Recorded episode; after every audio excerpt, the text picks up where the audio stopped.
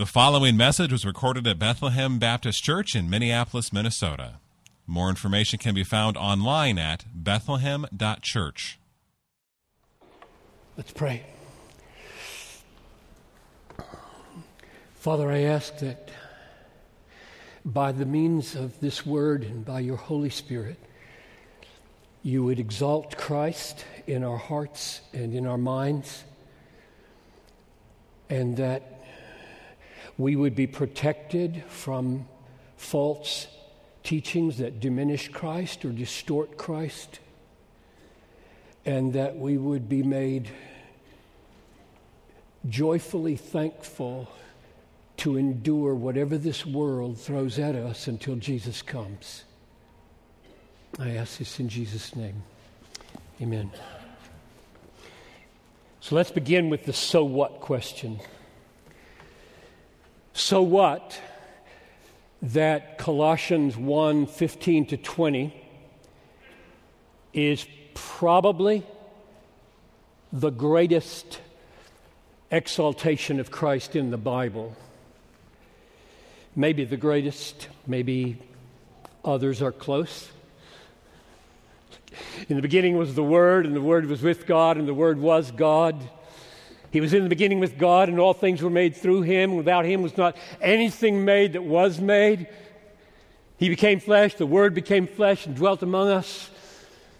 And we have seen his glory full of grace and truth, the only glory of the Father in the Son.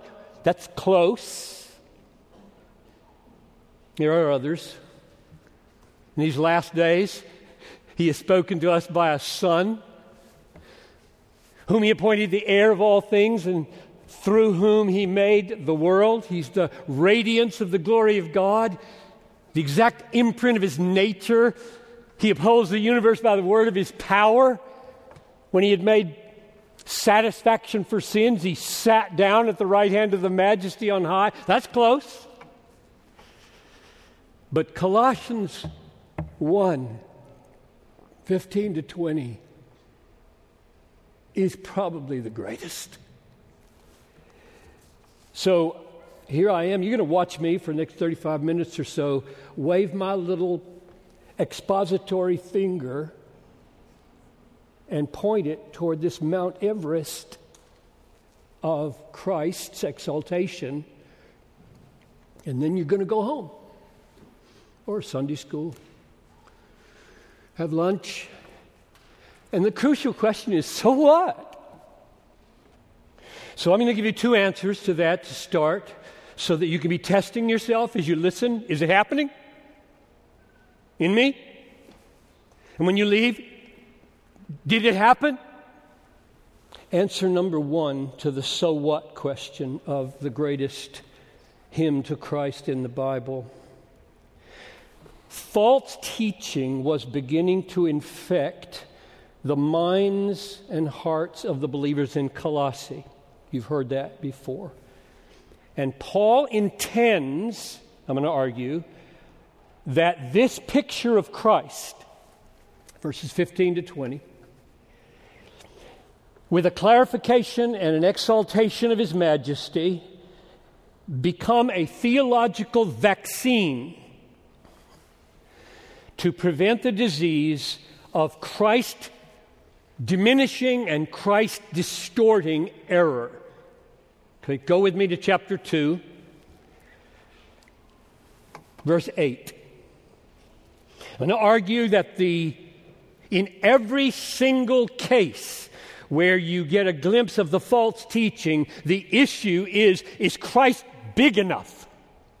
Is your Christ big enough and clear enough? Okay, so verse 8. See to it that no one takes you captive by philosophy and empty deceit, according to human tradition, according to the elemental spirits of the world, and not according to Christ. So there it is.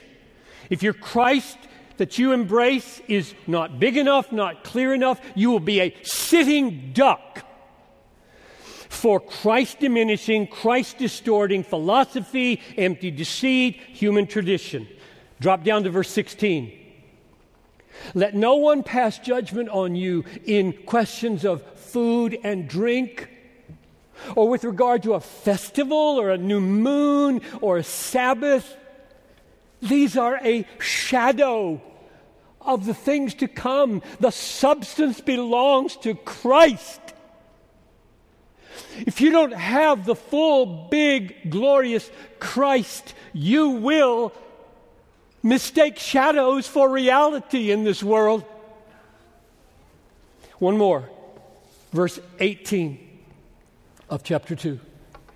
Let no one disqualify you, insisting on asceticism and worship of angels, going on in detail without about visions, puffed up without reason by his sensuous mind and not holding fast to the head. If you don't embrace a Christ that's big enough and clear enough, you will stop holding fast to the head and you will replace the head with sectarian strategies of self improvement, asceticism, and the like. So, answer number one to so what is this hymn to Christ, this exaltation of Christ in 15 to 20 of chapter 1 is designed to prevent all that from happening. It's, to, it's meant to keep you from falling into errors, keep you from being children just blown around by Christ belittling, Christ distorting falsehoods. Here's answer number, number two to the question of so what? Last week, Kenny walked us through the prayer of chapter 1, verses 9 following. Let's pick it up there. Get the train of thought from that prayer into this text because it's the relationship between that prayer and the majesty of Christ that explains the so what. So he's praying in verse 11. Are you with me? He's praying in verse 11 that we would be strengthened with all power according to his glorious might for all endurance and patience. And then comes this little phrase, with joy, which can go either way, right? Kenny talked about that. Could, could go backward or forward in it, what it modifies. Endurance and patience with joy, or with joy giving thanks to the Father. And as I thought about this, I thought, experientially, I cannot make any difference between those. I mean, verbally I can, but experientially I can't. So here we are now, enduring with patience pandemic, political acrimony, war in Ukraine, church conflicts, sexual debauchery in our culture, the heartbreak of lost loved ones, and we're enduring. Does it make any difference to say, we are enduring with joy, and to say, we are enduring joyfully giving thanks to the Father? I can't see it. They, they mean the same thing. Joy, thankful joy, marks our endurance. It's what it is to be a Christian in these days. It's what he's praying for. Now keep going. In verse 12, he says, The reason that you can have joy while you endure these days is because you've been qualified by the Father. He has qualified you to share in the inheritance of the saints in light. Your inheritance is not outer darkness where there's weeping and gnashing of teeth. Your inheritance is a world in which there's no more need for sun. There's no more need for moon because the glory of God is its light and its lamp is the Lamb. That's your inheritance. Rejoice in it. That's the point. That's the way he's arguing here in his prayer. And then, verse 13 explains how that's already happened in great decisive measure. He has delivered us from the domain of darkness. So your inheritance is light. It's coming. Light is coming. It's only light coming no darkness at all, and you have already been transferred out of the domain, the authority, the kingdom of darkness, into, transferred into the kingdom of his beloved Son. And then verse 14 explains how in the world can sinners like you and me say that about ourselves? And notice that little phrase, in him, at the beginning of verse 14. It's because in Christ we have redemption, the forgiveness of all of our sins. How sweet is that? And because we're forgiven, He takes us out of the authority and the domain of darkness and He puts us already in the kingdom of His beloved Son, light. You are the light of the world, Bethlehem. You are children of the light now, and you will inherit a world where there's no darkness at all. Now, keep following. Let's, let's just walk it right into today's text. So, he wants us to endure with joyful thankfulness in this fallen world. The reason we can endure is because we are going to inherit a world of light. And the reason we can inherit a world of light as guilty sinners is because there's a redemption that's been paid, a ransom, and all of our sins are forgiven, and we're already in the kingdom of God's dear Son. Now, it seems to me that at this point in his praying, he has become so full of Christ and the absolute essential nature of the greatness of his sacrifice, his redemption, and the greatness of his kingdom in which we are. So, so sacrifice and king, just so great is Christ. If this is all going to happen, that he is launched into a hymn to Christ. Which means that the way this hymn is functioning is to sustain our joy through enduring whatever this world throws at us till he comes. That's the logic that I see. So, the second answer to the so what question as you go home in a few minutes is is that happening? Did this biblical portrait of the greatness of Christ, the majesty of Christ, have that effect on you?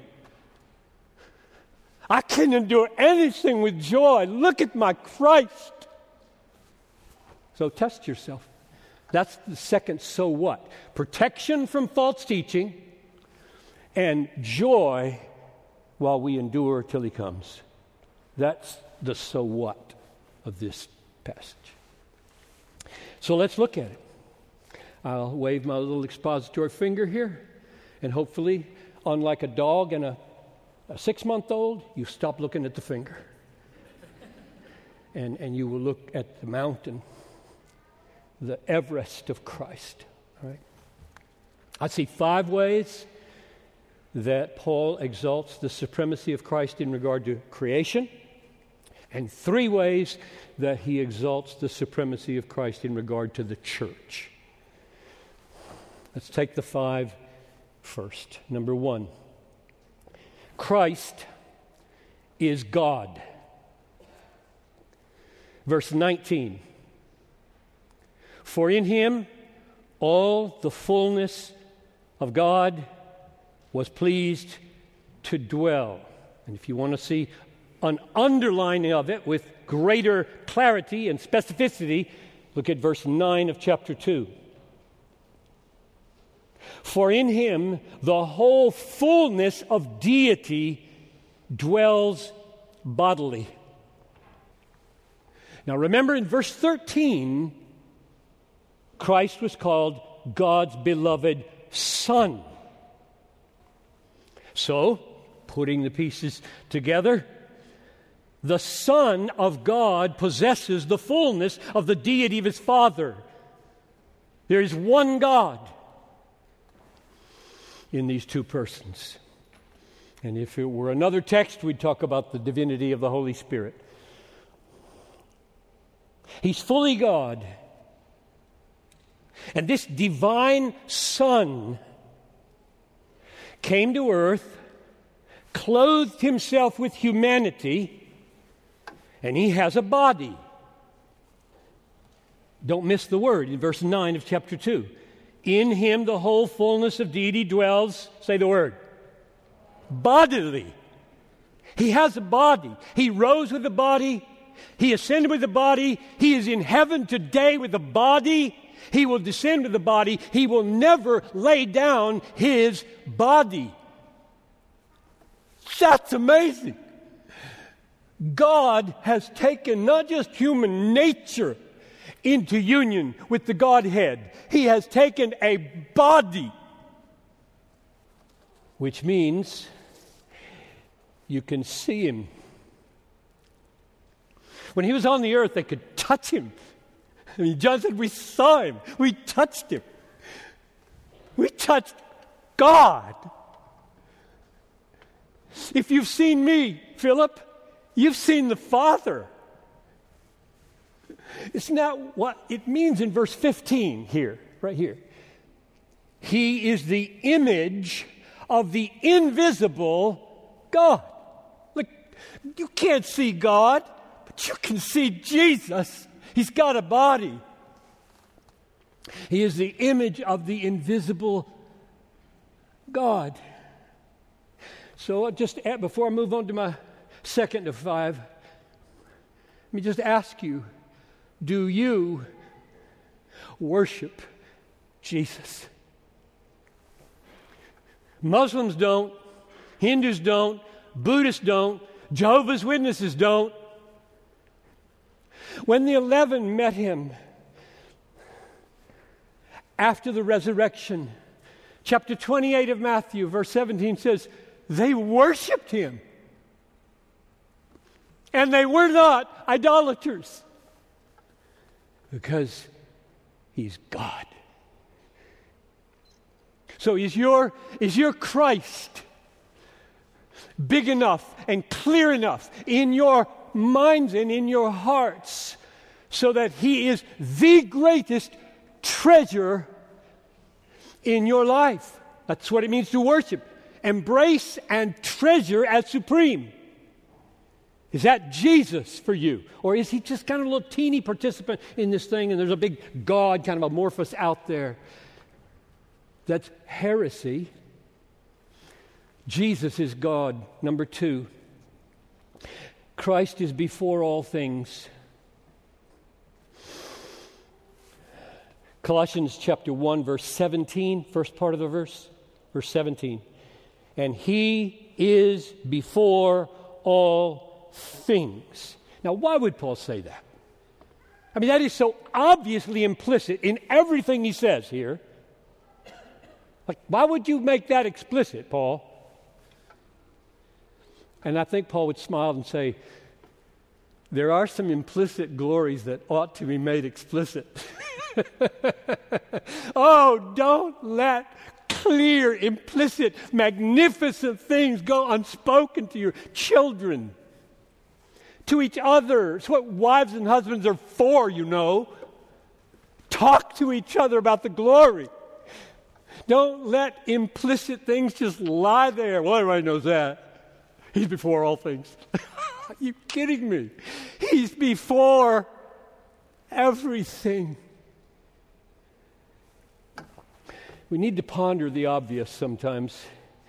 For example, if you ponder this, Would it not draw to your attention the fact that Christ's relationship to all that is not Christ is different than your relationship to all that is not you? Very different. We think we're creators, right?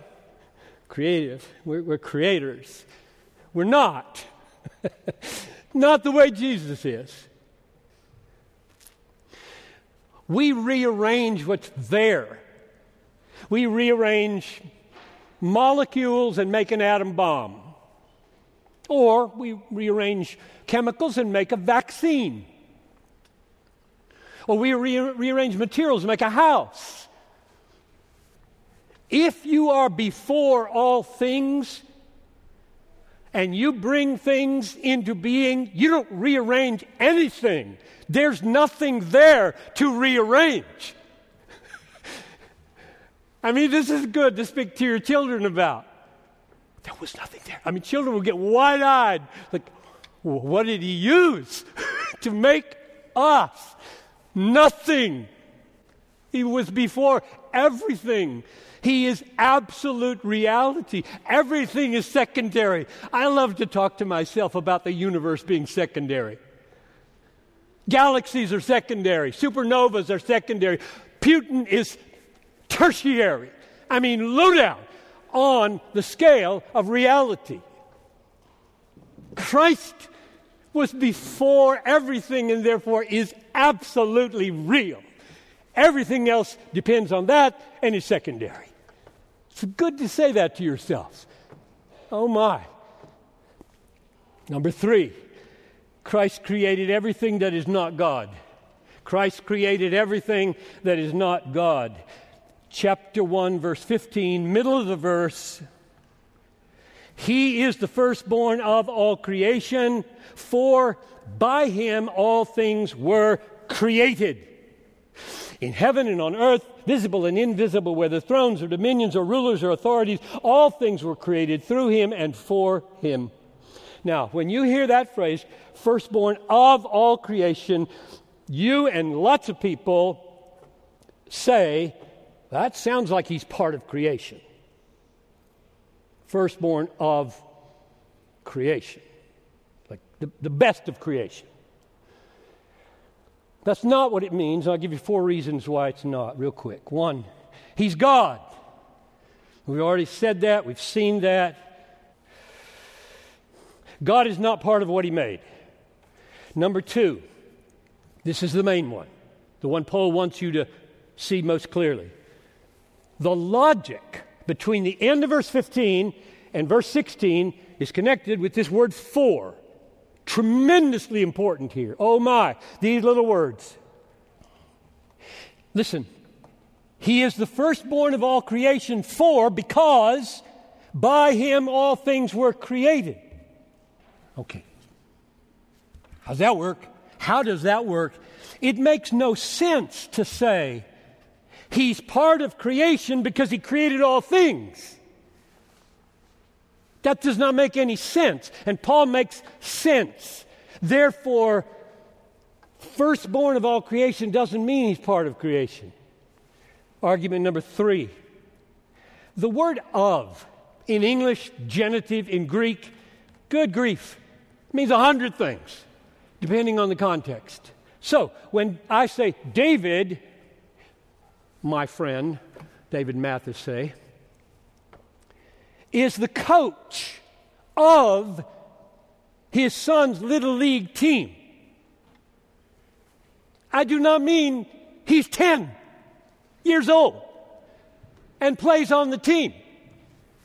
Because everybody knows that's what of means in that sentence. Coach of the team doesn't mean member of the team. It means he's over the team.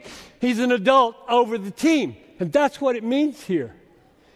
He is the firstborn over all creation. Fourth argument the word firstborn has morphed from biological meaning, retaining that meaning, to a meaning of highest exalted status. And you can see it, for example, in Psalm 89 27. I'll read it to you. God says to David, as a type of the Messiah, God says to David, I will make him the firstborn, the highest of the kings of the earth. It, it doesn't mean he was born of the kings of the earth, or part of the kings of the earth. It just means he's great. He's like the firstborn in the sense that firstborns are great. They're highest.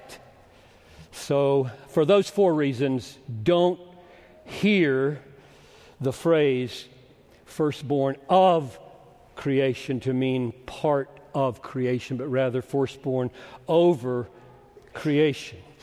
Now, when Paul fills in just a few things that Christ has made, he does so in order to help these Colossians not push back with some possible exceptions. He doesn't want them to say, oh, no, no, no, no, no, no, no. Not thrones, not dominions, not rulers, not authorities, because those include evil powers. They're evil. Lots of them are evil. And they might stumble over, he didn't make evil, so he didn't make them. Wrong. He did make them. Says so. Right there. And it the point is they're evil. Putin is evil. What's going on in Ukraine is evil. God made him, made Russia, made Ukraine, made you. You, you escape the problems of the world by denying Jesus his deity. That's not the solution. So he says, No. Yes, they're evil. In fact, you can see it right here in the text if we if we had a translation that was just a tad more literal, because in verse 13, when it says, You have been delivered from the domain of darkness, that word domain, exousia, is the same word as authorities right here in verse 16. He made the authorities from which you've just been delivered. It's just as clear as day, God made the evil powers of the world. So, Colossians, don't make any exceptions. I've given you a few examples of the things that he made just to keep you from doing that. Is it any wonder that Jesus, as the maker and creator, walked through this world and just said to a fever, Go, and it went. He said to a storm, Be flat, and the waves went flat. He said to wind, stop blowing. It stopped blowing. That's what creators do. and He's the same yesterday, today, and forever. Number four, Christ holds everything together. Verse 17, chapter 1. He is before all things. In him, all things hold together. He doesn't just bring all that is into being, He keeps all that is in being. That fact, if you believe it, really believe it, might have a greater personal effect on you than believing He made you. Because you can sort of feel like, well, He made me, but He did that 70, how old am I? 76 years ago. He does, that's, that's, that's ancient history. But right now, these wizened old fingers, they're just gone. If he doesn't say, fingers, remain, remain, hold together. And, and guess what? He is not taxed by this. God is not worn out by keeping everything together in the universe galaxies. He is holding together the metal on the tanks rolling into Ukraine. He is holding together the cell phones in Ukraine connecting the resistance. He's holding together the pew that you sit on. He's holding together the clothing that you are wearing. He holds together the food that you eat. He holds together the skin that, that covers your bones. As your creator, He's not distant. He's very, very close. And you are millisecond by millisecond absolutely dependent on Him for your existence. If He decided that you should not be, you would f- fly into a billion fragments and disappear. Yes, you would. You are personally and radically dependent on Christ, even if you don't believe on Him. I'm saying that to the unbelievers in the room who don't embrace Christ, and you're listening to these words, and we just want you to know, whoever you are, we're so glad you're here listening to this crazy talk. And we are praying, oh God, grant them to see there's nothing greater than Jesus. And He's real. Number five, last one in relation to creation. All things were created for Christ. I suppose for me personally, this is the most important one. It shaped everything I've done for the last 50 years. It lies behind what I call my Christian hedonism. I love to think that Christ made everything for Christ. And when you say it like that, it's like, hmm, hmm. Verse 16 at the end of the verse, I want you to see it for yourself. All things were created through him and for him. Underline that. For him. What does that mean? It doesn't mean he created everything to meet his needs. He's God. God has no needs. Acts 17 25, God is not served by human hands as though he needed anything. God doesn't need you. Jesus doesn't need you. He didn't make you to meet his needs. So, well, what does it mean then? For him. Wouldn't you say that the clue is found at the end of verse 18? That in everything he might be preeminent. So, my interpretation, putting those two verses together, is that he made everything so that he could display his preeminence in everything. For him means for his preeminence, for his excellence, for his glory, for his supremacy, to make known, to, to lift up. The heavens are telling the glory of Jesus because all things were made through Jesus, for Jesus to which I have found over the years people stumble and think that's egomania. Jesus made everything to exalt Jesus. Yes, that's what it says. So let's turn to the final three, and I'll just deal with these very briefly. The, the final three statements of Paul as to the supremacy of Christ in relation to the church, because it's, it's these three that solve the problem of the egomania that's left over from the first five.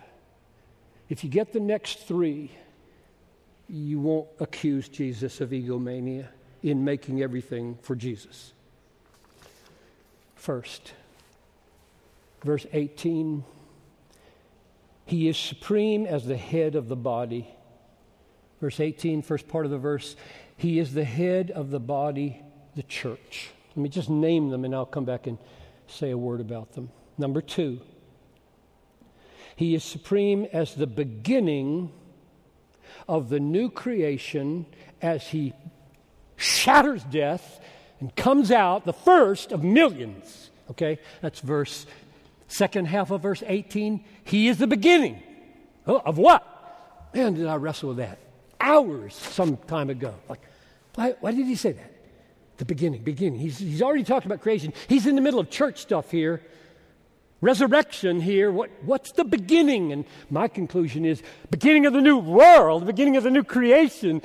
He's coming out of the grave. Death is history, and he's the first of many.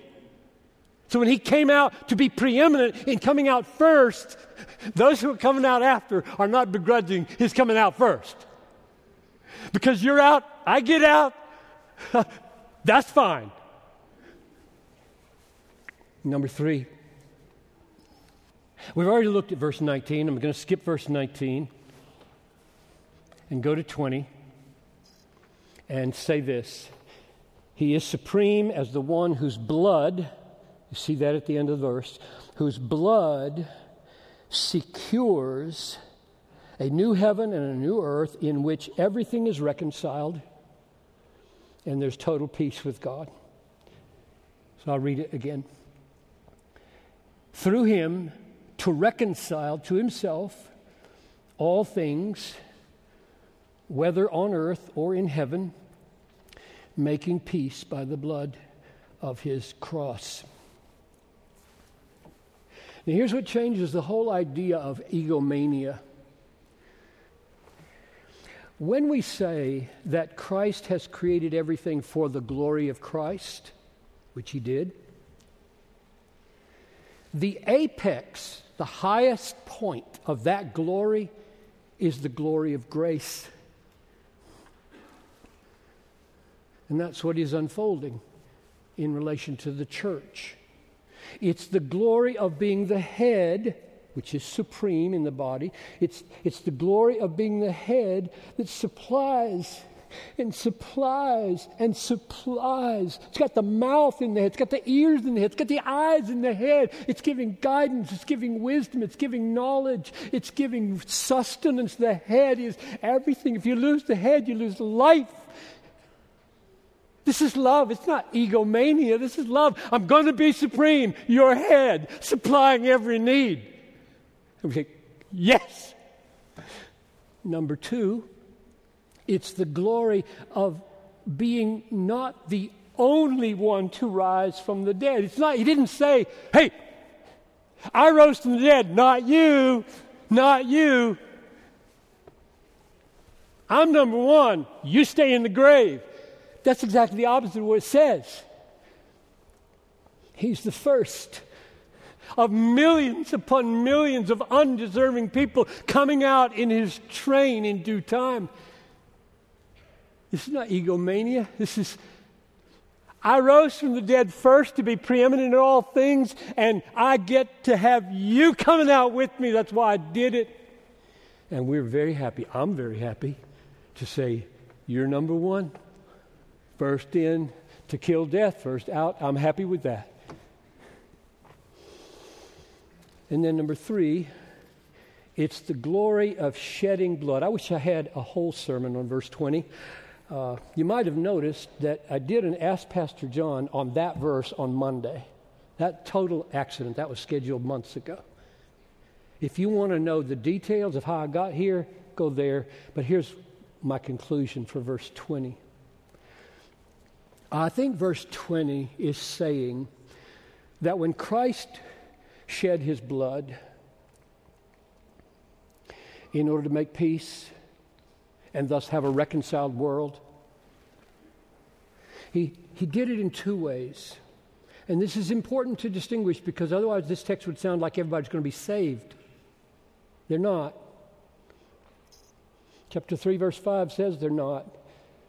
Second Thessalonians verse 1 9 says it's forever that they're cut off. This is not universalism. Well, well what, what is it? What happens by the blood of Jesus in verse 20? How does he make peace and have a reconciled world in which everybody is reconciled? And the answer is number one, by covering all the sins of all his people who believe. Every sin forgiven because of the blood of Jesus. The other, and we'll, I don't know who's preaching, Kenny, when you get over to 215, but Nail it.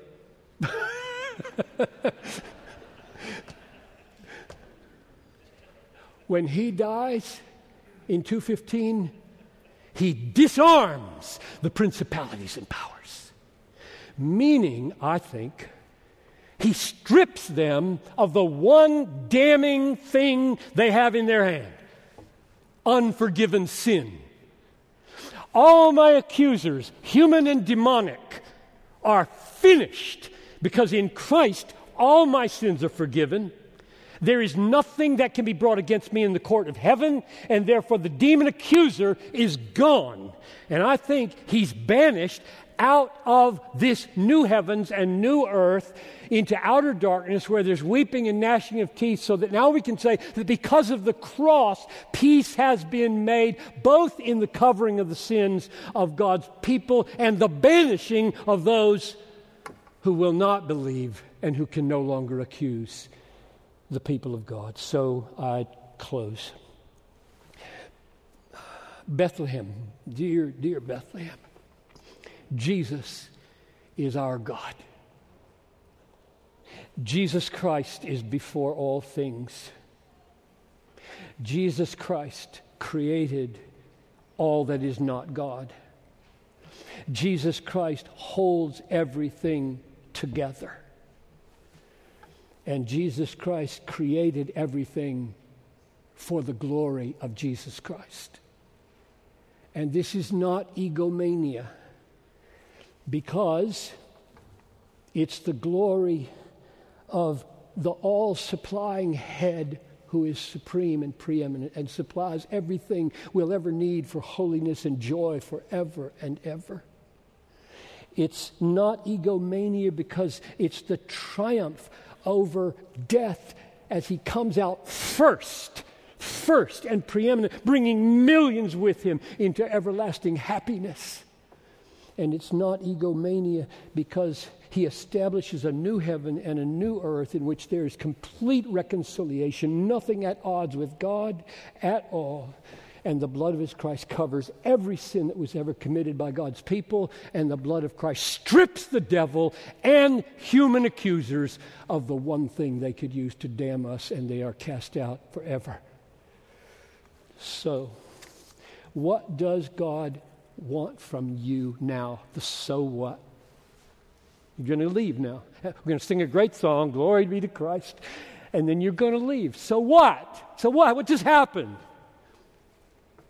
Here's what he wants God, I pray that, this is Paul praying for you, that they would be strengthened with might according to your glory, so that they would have endurance and patience with thankful joy as they contemplate what they just saw.